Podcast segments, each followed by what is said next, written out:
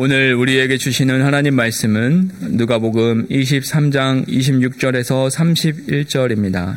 그들이 예수를 끌고 갈 때에 시몬이라는 구레네 사람이 시골에서 오는 것을 붙들어 그에게 십자가를 지워 예수를 따르게 하더라. 또 백성과 및 그를 위하여 가슴을 치며 슬피 우는 여자의 큰 무리가 따라오는지라. 예수께서 돌이켜 그들을 향하여 이르시되 예루살렘의 딸들아 나를 위하여 울지 말고 너희와 너희 자녀를 위하여 울라. 보라 날이 이르면 사람이 말하기를 잉태하지 못하는 이와 해산하지 못한 배와 먹이지 못한 저기, 저지 복이 있다 하리라. 그때에 사람이 산들을 대하여 우리 위에 무너지라 하며 작은 산들을 대하여 우리를 덮으라 하리라. 푸른 나무에도 이같이 하거든 마른 나무에는 어떻게 되리요? 하시니라. 아멘. 고대의 도시는 대부분 성벽으로 둘러싸여 있었습니다. 그래서 한 도시를 정복하는 최상의 전술은 그 도시를 둘러싸고 있는 성벽을 포위하는 것이었습니다. 성이 포위당하게 되면 더 이상 물자가 들어오고 나가고를 할 수 없습니다. 성이 포위된 기관이 기간이 장기화하여 그 안에 있던 사람들이 아사를 당하는 것은 흔히 있던 일이었습니다. 바벨론 제국이 남유다의 수도 예루살렘을 무너뜨릴 때도 1년 6개월 동안 예루살렘을 포위하였습니다. 양식이 떨어진 사람들은 더 이상 버틸 수가 없었습니다. 유다의 마지막 왕인 시드기야는 한밤중에 몰래 탈출을 감행했는데 결국 붙잡혀 두 눈이 뽑히고 사슬에 결박되어 바벨론으로 끌려가는 비극을 맞이하고 말았습니다. 우리는 2023년 2학기부터 구역 성경 공부에서 열왕기 하를 나누고 있습니다. 그 중에서 5장에서 7장은 북이스라엘과 아람, 즉 시리아의 이야기입니다. 5장은 아람의 군대 장관 나아만이 한센 병자였는데 엘리사 선지자의 말대로 그 몸을 일곱 번 요단강에 잠근 후에 낫게 된 이야기입니다. 그리고 6장과 7장은 세월이 좀 흘러 아람이 북이스라엘의 수도 사마리아를 두 번에 걸쳐 공격해 온 이야기입니다. 아람이 두 번째로 공격해 왔을 때의 상황이 이러했습니다. 아람의 군대는 사마리아를 포위했습니다. 그래서 식량을 비롯한 생필품이 들어올 수도 없었고 나갈 수도 없었습니다. 자연스레 물가가 치솟아 올랐습니다. 낙이 머리 하나 값이 은 80세겔이나 되었습니다. 한 세겔은 당시 일반 노동자의 나흘치 임금이었습니다. 그러니까 나귀 머리 하나가 1년 연봉에 해당할 정도로 물가가 비쌌습니다. 가축의 머리는 먹을 양이 가장 적고 먹기도 가장 불편한 부분입니다. 그럼에도 그렇게 비쌌습니다. 그리고 비둘기똥 4분의 1갑 약 1.2리터에 5세겔 21치 임금이나 되었습니다. 비둘기똥이라는 단어는 이곳에만 나오기 때문에 무엇을 의미하는지 정확하게 알 수 없지만 아주 보잘 것 없는 식물임에 틀림없습니다. 이것은 사마리아 성 안의 상황이 얼마나 참담했는지 적나라하게 보여줍니다. 그런데 사마리아 성 안에는 터무니없을 정도로 높은 물가보다도 더 참담하고 기가 막힌 상황이 벌어지고 있었습니다. 이스라엘 왕이 성벽 위를 지나가고 있는데 두 여인이 옥신각신 하다가 그 중에 한 여인이 왕을 보고서 높으신 임금님, 저 좀 살려주십시오라며 울부짖었습니다. 그 여인은 며칠 전에 이 여자가 제게 말하기를 내 아들을 내놓아라. 오늘은 내 아들을 잡아서 같이 먹고 내일은 내 아들을 잡아서 같이 먹도록 하자라고 했습니다. 그래서 우리는 우선 제 아들을 삶아서 같이 먹었습니다. 다음 날 제가 이 여자에게 네 아들을 내놓아라 우리가 잡아서 같이 먹도록 하자 하였더니 이 여자가 자기 아들을 숨기고 내놓지 않습니다라고 말했습니다. 그 말을 듣고 기가 막힌 왕은 자기 옷을 찢었습니다. 옷을 찢는 것은 극도의 슬픔을 표현하는 것입니다. 이 사마리아 성의 사건과 같은 이런 일들이 그때만 일어났던 것이 아니었습니다. 예레미야 애가 4장 10절입니다. 딸 내 백성이 멸망할 때에 자비로운 부녀들이 자기들의 손으로 자기들의 자녀들을 삶아 먹었도다. 예레미야 애가는 주전 586년 바벨론 제국에 의해서 예루살렘이 1년 6개월 동안 포위되었다가 무너지는 것을 보고 예레미야 선지자가 눈물로써 내려간 엘레지 슬픈 노래입니다. 자비로운 여인들이 자기 손으로 자기 자녀를 삶아 먹을 정도라면 자비롭지 않은 여인들, 무자비한 남편들은 말할 필요도 없습니다. 예루살렘 성 안의 상황이 그토록 참혹하였던 것입니다. 그런 일들이 사마리아와 예루살렘에 일어났다는 것은 그곳에 사는 하나님의 백성이 하나님의 말씀을 지키지 않고 우상과 세속적인 가치관을 따랐으며 하나님을 향하여 산 것이 아니라 하나님을 등지고 살았음을 의미합니다. 또한 그런 상황이 전개되는 것은 그 상황만 바라보다가 그 상황 속에 함몰되지 아니하고 눈을 들어 하나님을 바라보고 하나님께로 돌아오라는 하나님의 간절한 호소였던 것입니다.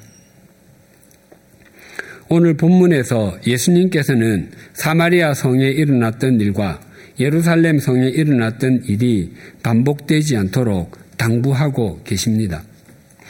빌라도 총독은 예수님에게 십자가형을 선고할 만한 죄가 없다는 것을 두 번의 신문을 통해서 확인했지만 종교 지도자들과 유대인의 목소리에 압도되어 사실은 그보다 자신의 총독 자리를 잃지 않기 위해 예수님에게 십자가형을 선고하고 말았습니다.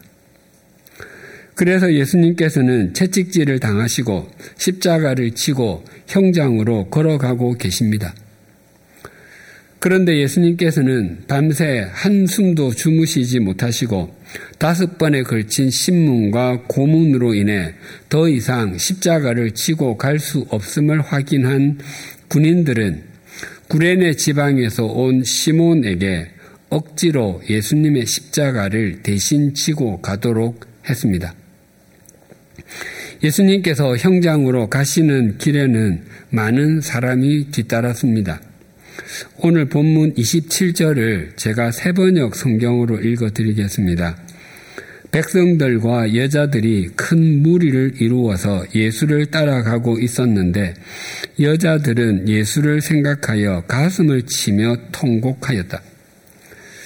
예수님의 십자가를 대신 지고 가는 구레네 지방에서 온 시몬 뒤로 많은 사람이 뒤따르고 있었는데 그들은 두 무리로 나뉘어질 수 있었습니다. 한 무리는 백성의 무리입니다. 그들의 대다수는 예루살렘 주민과 6월절을 맞아 성전을 방문한 순례객이었을 것입니다. 그들은 예수님 의 마지막이 어떤 모습일지 궁금해서 뒤따랐을 것입니다. 또 한 무리는 여인의 무리였습니다. 그들은 공개적으로 자신들의 가슴을 치며 슬피 울며 예수님을 따랐습니다. 당시 유대는 성인 남자 중심의 가부장 사회였습니다.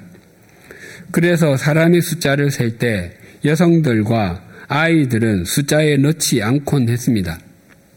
모세의 인도로 출애굽한 이스라엘 자손의 숫자가 20세 이상으로 60만 3,550명이라고 합니다. 그 숫자에는 여성의 수는 포함되지 않았고 아, 남녀 아이들의 숫자도 포함되지 않았고 수많은 잡족의 수도 포함되지 않았습니다. 이것이 일반적인 사람의 수를 표현하는 방식이었습니다. 그런데 우리가 잘 이미 잘 알고 있는 것처럼 예수님께서 오병이어의 표적을 행하셨을 때 배부르게 먹은 사람들의 숫자를 마태는 이렇게 표현합니다. 먹은 사람은 여자와 어린이 외에 5천 명이나 되었더라. 마태는 마태복음은 마태가 유대인들에게 예수님이 어떤 분이신지 소개하기 위해서 기록하였습니다. 그렇다면 여자와 어린이 외에 이런 말은 사족과 같은 것이었고 없어도 되는 아니 없어야 하는 말이었습니다. 그럼에도 마태가 굳이 기록한 것은 예수님께서 행하신 표적으로 먹은 사람들 중에는 남성들만 있었던 것이 아니라 여성들과 어린 아이들도 있었다는 것을 강조하는 것입니다. 오늘 본문 27절에서도 예수님을 뒤따르는 사람들은 백성, 즉 유대인 남자들만 있었던 것이 아니라 여인들도 있었고 특히 그들은 가슴을 치며 슬피 울며 뒤따랐다고 합니다. 즉 여인들이 있었음을 강조하는 것입니다. 그리고 여인들이 울었던 것은 자신들을 위해서가 아니라 그를, 즉 예수님을 위해서였습니다. 그들은 소리를 높여서 그리고 가슴을 치면서까지 울었습니다. 그런데 예수님께서는 이렇게 말씀하셨습니다.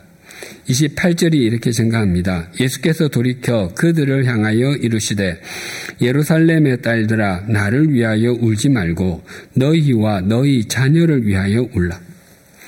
헬라어와 우리말에는 눈물과 울다에 해당하는 단어가 몇 개 있습니다. 예수님께서는 나사로의 무덤 앞에서 마리아와 마르다 그리고 사람들이 영원한 생명을 믿지 못하고 그저 육체의 죽음에만 몰두하여 우는 것을 보시고 심령의 비통이 여기시고 우셨습니다. 그때 울다가 헬라어로 다크리오인데 소리 없이 줄줄 눈물을 줄줄 흘리다입니다. 가슴은 미어 터질 듯하고 할 말은 너무 많은데 무엇부터 이야기해야 할지, 어떻게 이야기해야 할지 몰라서 눈물만 줄줄 흘릴 때가 있습니다. 바로 그런 때를 떠올리게 하는 단어입니다. 한자 말로는 루에 해당합니다. 또 히브리서 5장에는 예수님의 겟세만의 동산에서의 모습을 그리면서 그때 심한 통곡과 눈물로 강구와 소원을 올렸다라고 전합니다. 이때 통곡하다가 헬라어로 크라조인데 주먹으로 바닥을 치면서까지 눈물을 쏟다입니다. 한자 말로는 체입니다. 크라조는 성경에서 대부분 소리를 지르다로 번역됩니다. 그리고 오늘 본문 28절을 포함해서 울다에 해당하는 헬라어 단어는 대부분 클라이오인데 소리를 내어서 울다를 뜻합니다. 한자 말로는 읍을 읍에 해당합니다. 특히 클라이오는 죽음과 관련이 있을 때 흘리는 눈물입니다. 가족이나 사랑하는 사람의 죽음 앞에서 흘리는 눈물을 우리가 압니다. 지금 여인들이 예수님을 향해서 그 눈물을 흘리는 것입니다. 그런데 예수님께서는 울고 있는 여인들을 향해 너희가 나를 위하여 우는 것보다 더 울어야 할 일이 있다라고 말씀하셨습니다. 예수님의 이 말씀은 예수님께서 공생의 마지막으로 예루살렘으로 오실 때에 성을 보시며 하셨던 말씀과 상관이 있습니다.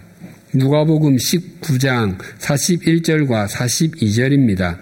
가까이 오사 성을 보시고 우시며 이르시되 너도 오늘 평화에 관한 일을 알았더라면 좋았, 좋을 뻔하였거니와 지금 내 눈에 숨겨졌도다.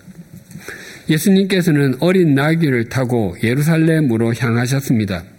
그 모습이 아주 초라했고 우스꽝스러웠으며 한편에 코미디와도 같았습니다.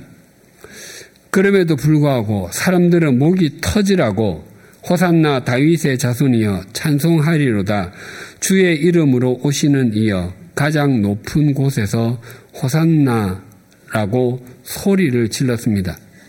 그 함성이 얼마나 컸던지 지축이 뒤흔들릴 정도였습니다.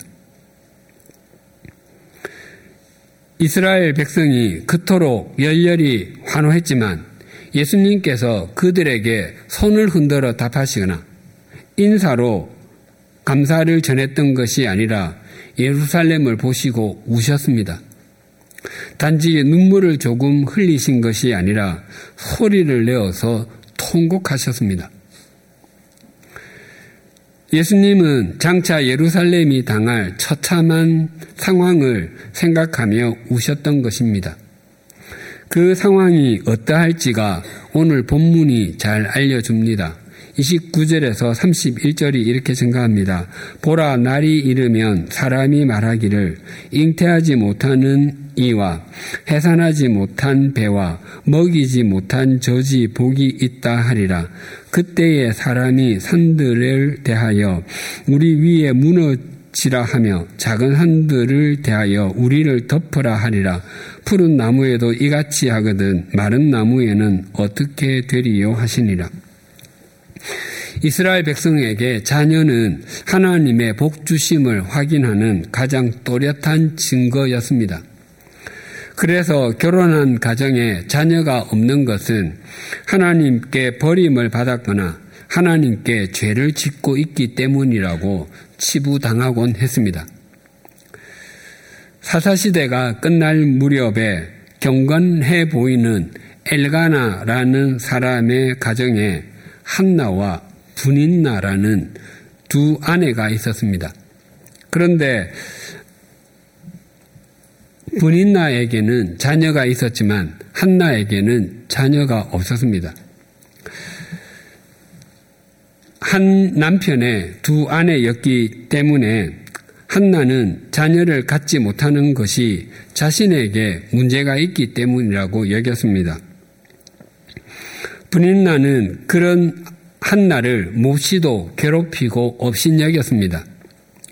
그 괴롭힘의 고통이 얼마나 컸던지 한나는 울기만 하고 먹지를 못했습니다.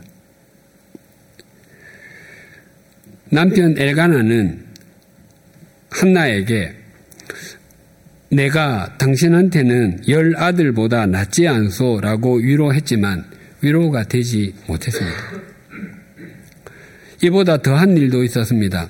하나님께서는 아브라함을 부르시며 너의 고향 친척 아버지의 집을 떠나 내가 내게 보여줄 땅으로 가라 라고 명하셨습니다. 그리고 그렇게 하면 큰 민족을 이루게 해 주시겠다고 약속하셨습니다. 그래서 아브라함은 떠났습니다. 그런데 가나안 땅에 이른 지 10년이 지나 85세가 된 아브라함과 75세가 된 사라 사이에는 자녀가 없었습니다. 그래서 사례는 자기 몸종 하가를 남편 아브라함에게 첩으로 주었습니다. 창세기 16장 4절입니다. 아브라함이 하갈과 동침하였더니 하갈이 임신함에 그가 자기의 임신함을 알고 그의 주인을 멸시한지라. 하갈이 임신하자 하갈은 자기 주인 사례를 깔보고 업신여겼습니다. 임신은 종과 주인의 관계를 뒤바꿀 정도로 강력했습니다. 한나와 사례의 이야기는 임신과 출산이 가정에 차지하는 비중이 얼마나 큰지를 잘 보여줍니다. 그런데 예수님께서는 임신할 수 있는 사람이 아니라 임신하지 못하는 사람이 복이 있다고 말씀하십니다. 또 임신했더라도 출산하는 사람보다 출산하지 못하는 사람이 복이 있다고 말씀하십니다. 즉 임신하였던 아기가 사산되는 것이 더 복이 있다고 말씀하시는 것입니다. 더 나아가 혹 임신하여 출산하였더라도 그 아기에게 젖을 물리는 사람보다 젖을 물리지 못하는 사람이 더 복이 있다고 말씀하셨습니다. 마치 과장법을 크레센도로 말씀하시는 것 같습니다. 예수님의 이 말씀은 약 40년 후에 문자 그대로 성취되었습니다. 주후 66년에 로마 제국의 티투스 장군은 10만 명이 넘는 병력을 이끌고 예루살렘을 쳐들어왔습니다. 제1차 유대 로마 전쟁이라고 부르기도 하고 유다 독립 전쟁이라 부르기도 합니다. 그때가 마침 6월절이었기 때문에 예루살렘에는 주민들과 순례자들로 인산인해를 이루고 있었습니다. 티스 투스 장군은 단 사흘 만에 예루살렘 주위에 토성을 쌓았기 때문에 대부분의 사람은 도망가지 못하고 갇혔습니다. 로마 제국의 군사들이 예루살렘을 무려 4년 동안 포위하고 있었습니다. 그래서 갇혀있던 사람들은 대부분 아사당했습니다.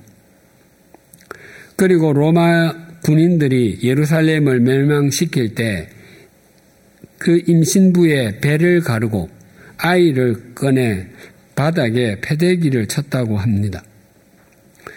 또 100만 명이 넘는 사람이 죽었으며 10만 명에 가까운 사람이 포로가 되었다고 유대의 역사가 요세푸스는 전합니다. 예루살렘은 하나님께서 친히 선정하신 도시였습니다. 하나님께서는 그곳을 중심으로 당신의 왕권을 세우셨습니다. 또 그곳에 성전을 세우게 하셨을 뿐만 아니라 수많은 제사장과 여러 선지자를 통해서 당신의 뜻을 펼치셨습니다. 하나님께서 예루살렘에 그토록 애정을 갖고 계셨던 것은 예루살렘 자체와 성전 건물 때문이 아니라 그 속에 있는 사람들, 하나님께만 예배하고 하나님의 말씀을 신실하게 지키면 영원토록 복을 주시겠다고 약속하신 당신의 백성들이 있었기 때문이었습니다. 그러나 지금은 장차 예수, 예루살렘이 어떻게 될지 생각하는 사람이 없었고 하나님을 바르게 섬기지 않아 당하게 될 하나님의 심판을 두려워하며 우는 사람들이 없었습니다. 그런데 이것은 예루살렘 멸망의 이야기이기도 하지만 또한 예수 그리스도를 알지 못하는 사람들이 마지막에 직면하게 될 일이기도 합니다. 예수 그리스도께서 수치스럽게 보이는 십자가에서 왜 죽임을 당했는지 알지 못하는 사람은 그들의 삶이 끝나는 날 영원한 죽음을 당하게 될 것입니다. 그 상황은 피할 수도 없습니다. 그 상황이 고통스러워서 산을 향해서 소리를 질러서 차라리 산, 사태가 나, 나서 그 속에 깔려 죽는 것이 낫겠다고 해도 그것은 이루어지지 않습니다. 28절을 제가 다시 봉독하겠습니다. 예수께서 돌이켜 그들을 향하여 이르시되 예루살렘의 딸들아 나를 위하여 울지 말고 너희와 너희 자녀를 위하여 울라. 예수님께서는 당신이 처참한 모습으로 십자가 형장으로 가는 것을 가슴 아파하지 말고 당신이 가는 이 길을 가는 것의 의미를 모르는 너희 자신과 너희 자녀, 다른 사람을 위하여 가슴을 치며 그렇게 울어주라고 하십니다.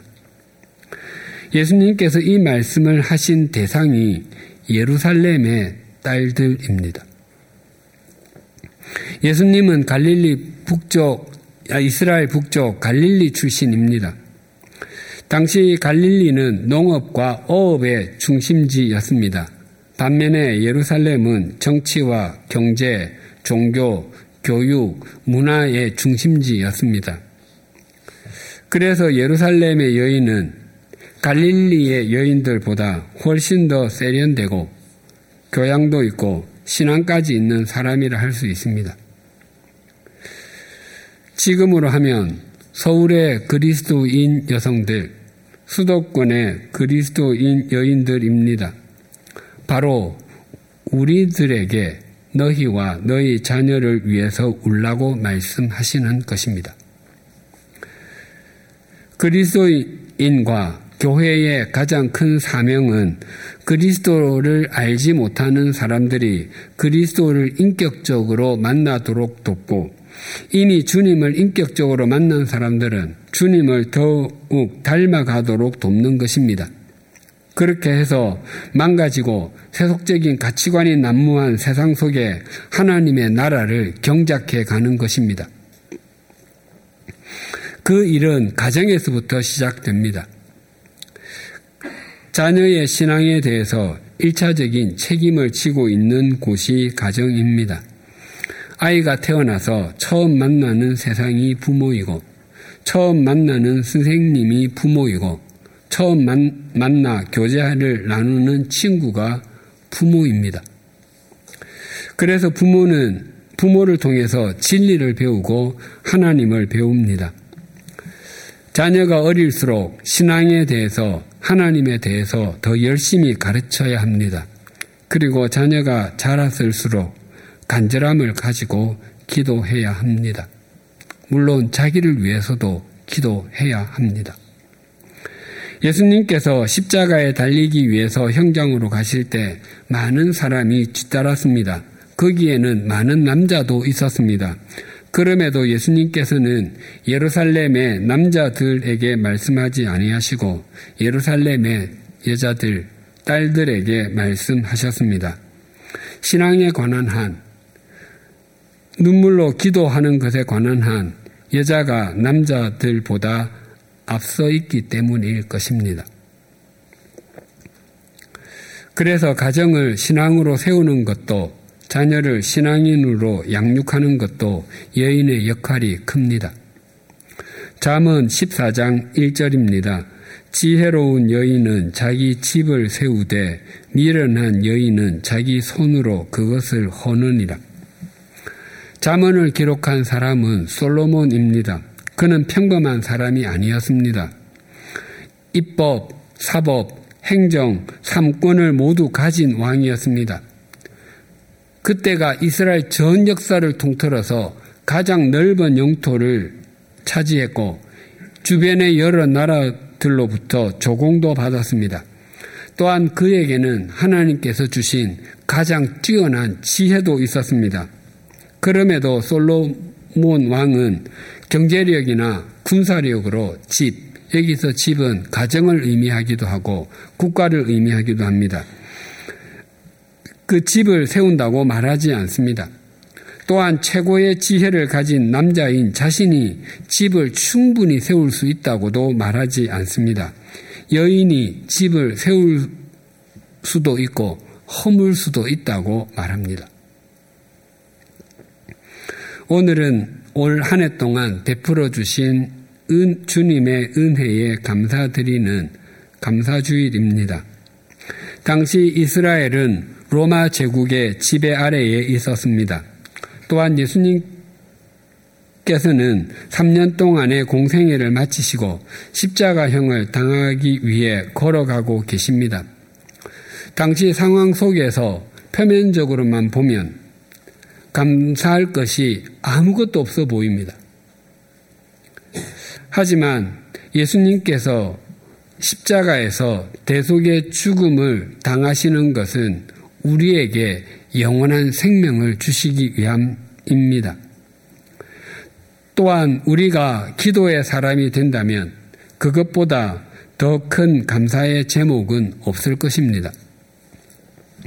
지난주에도 살폈듯이 구레네 지방에서 온 시몬이 예수님의 십자가를 대신 진 당일에는 그날이 자신에게 얼마나 운수 나쁜 날이라고 생각했겠습니까? 하지만 자신이 대신 진 십자가의 주인공이 바로 하나님의 아들이시여 자신과 사람들에게 영원한 생명을 주시기 위해서 이 땅에 오신 예수 그리스도시라는 것을 깨닫게 되었을 때 그날은 운수 나쁜 날이 아니라 영원한 복을 받은 날, 은혜의 날이라는 것을 깨닫게 되지 않았겠습니까? 이처럼 하나님에 대한 참된 감사는 하나, 영원한 하나님의 관점에서 볼 때, 또한 우리가 이 땅에서 마지막 숨을 내어 쉬게 되는 종착점에서 볼 때 가능합니다. 그래서 비록 현재 삶의 자리가 참담하게 여겨지고 절망적이라고 할지라도 모든 것을 합력해서 선을 이루시는 하나님, 사람의 생각보다 높은 하나님의 생각의 관점으로 보면 하나님께서 형편없는 자신과 함께해 주고 계신다는 것을 확인하는 것만으로도 깊은 감사를 드릴 수 있습니다. 그래서 현재의 상황이 참담했음에도 하박국 선지자는 이렇게 고백했습니다. 하박국 3장 17, 18절입니다. 비록 무화과 나무가 무성하지 못하며 포도나무에 열매가 없으며 감람나무에 소출이 없으며 밭에 먹을 것이 없으며 우리의 양이 없으며 외양간에 소가 없을지라도 나는 여호와로 말미암아 즐거워하며 나의 구원의 하나님으로 말미암아 기뻐하리로다. 올 한해 계획된 대로 된 것이 아무것도 없는 것 같고 당연히 맺힐 것이라 생각했던 열매는 아무리 찾아도 보이지가 않고 고금리, 고물가로 경제적으로는 힘들기만 한데 우리가 어떻게 이런 고백을 할 수 있겠습니까? 세속적인 관점이나 자기 중심적으로만 바라보면 이런 고백을 드릴 수 없습니다. 또한 드린다고 할지라도 그 고백은 공기의 진동으로 끝나버리고 말 것입니다. 하지만 이 고백을 우리 자신과 우리가 처한 환경에만 함몰되지 아니하고 하나님의 관점으로 세상을 이기신 주님의 관점으로 볼 때 참된 고백으로 바꾸어 갈 수 있습니다. 마치 구레네 지방에서 온 시몬처럼 그가 처음에 억지로 십자가를 졌을지라도 그것을 통해 마침내 하나님께서 그 가정에 구원의 섭리가 오묘하게 이루어져 가는 것을 만들어 내셨듯이 말입니다. 이것을 보면 우리 지금의 상황이 처참하여 아무데도 기댈 데가 없다고 생각이 된다면 오히려 그것은 자신을 온전히 하나님께 의탁하는 은혜의 때임이 또렷해집니다. 우리가 믿는 주님이 세상을 이기신 분이심을 진정으로 믿으십니까? 또한 우리가 믿는 우리가 그 주님 안에 거하고 그 주님과 동행하면 그분이 우리를 승리하게 하실 것을 믿으십니까? 그렇다면 우리 모두 주님의 관점으로 우리의 가정과 우리 삶의 자리를 바라보고 살아가십시다. 그때 하박국 선지자의 고백은 우리 마음 깊은 곳에서부터 나오는 우리의 고백이 될 것이고 우리 각자는 이 시대에 선택받은 구레네 시몬이 될 것입니다. 그리고 우리가 우리 자신과 다른 사람을 위해 서 기도해 줄 줄 알고 울어 줄 줄 안다면 우리는 주님의 제자다운 제자가 될 것입니다. 그때 우리의 1년 12달 52주 365일이 감사의 하루, 감사의 한 주, 감사의 한 달, 감사의 한 해가 될 것입니다. 기도하시겠습니다.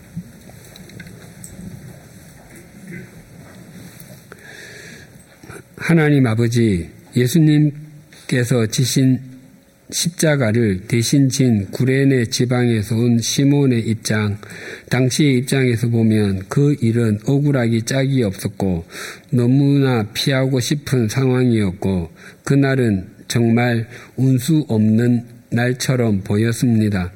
하지만 동일한 상황을 하나님의 은혜의 관점에서 보면 그 사건은 하나님께서 수많은 사람 가운데 자신을 택해 주신 은총이었고 피하려는 자신에게 자비를 부어 주시, 주신 것이었으며 그날은 영원히 복을 받은 날 은혜의 날이었습니다.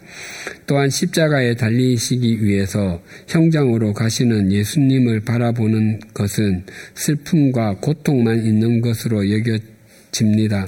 하지만 그것을 하나님의 시선으로 보면 생명의 사건이었습니다.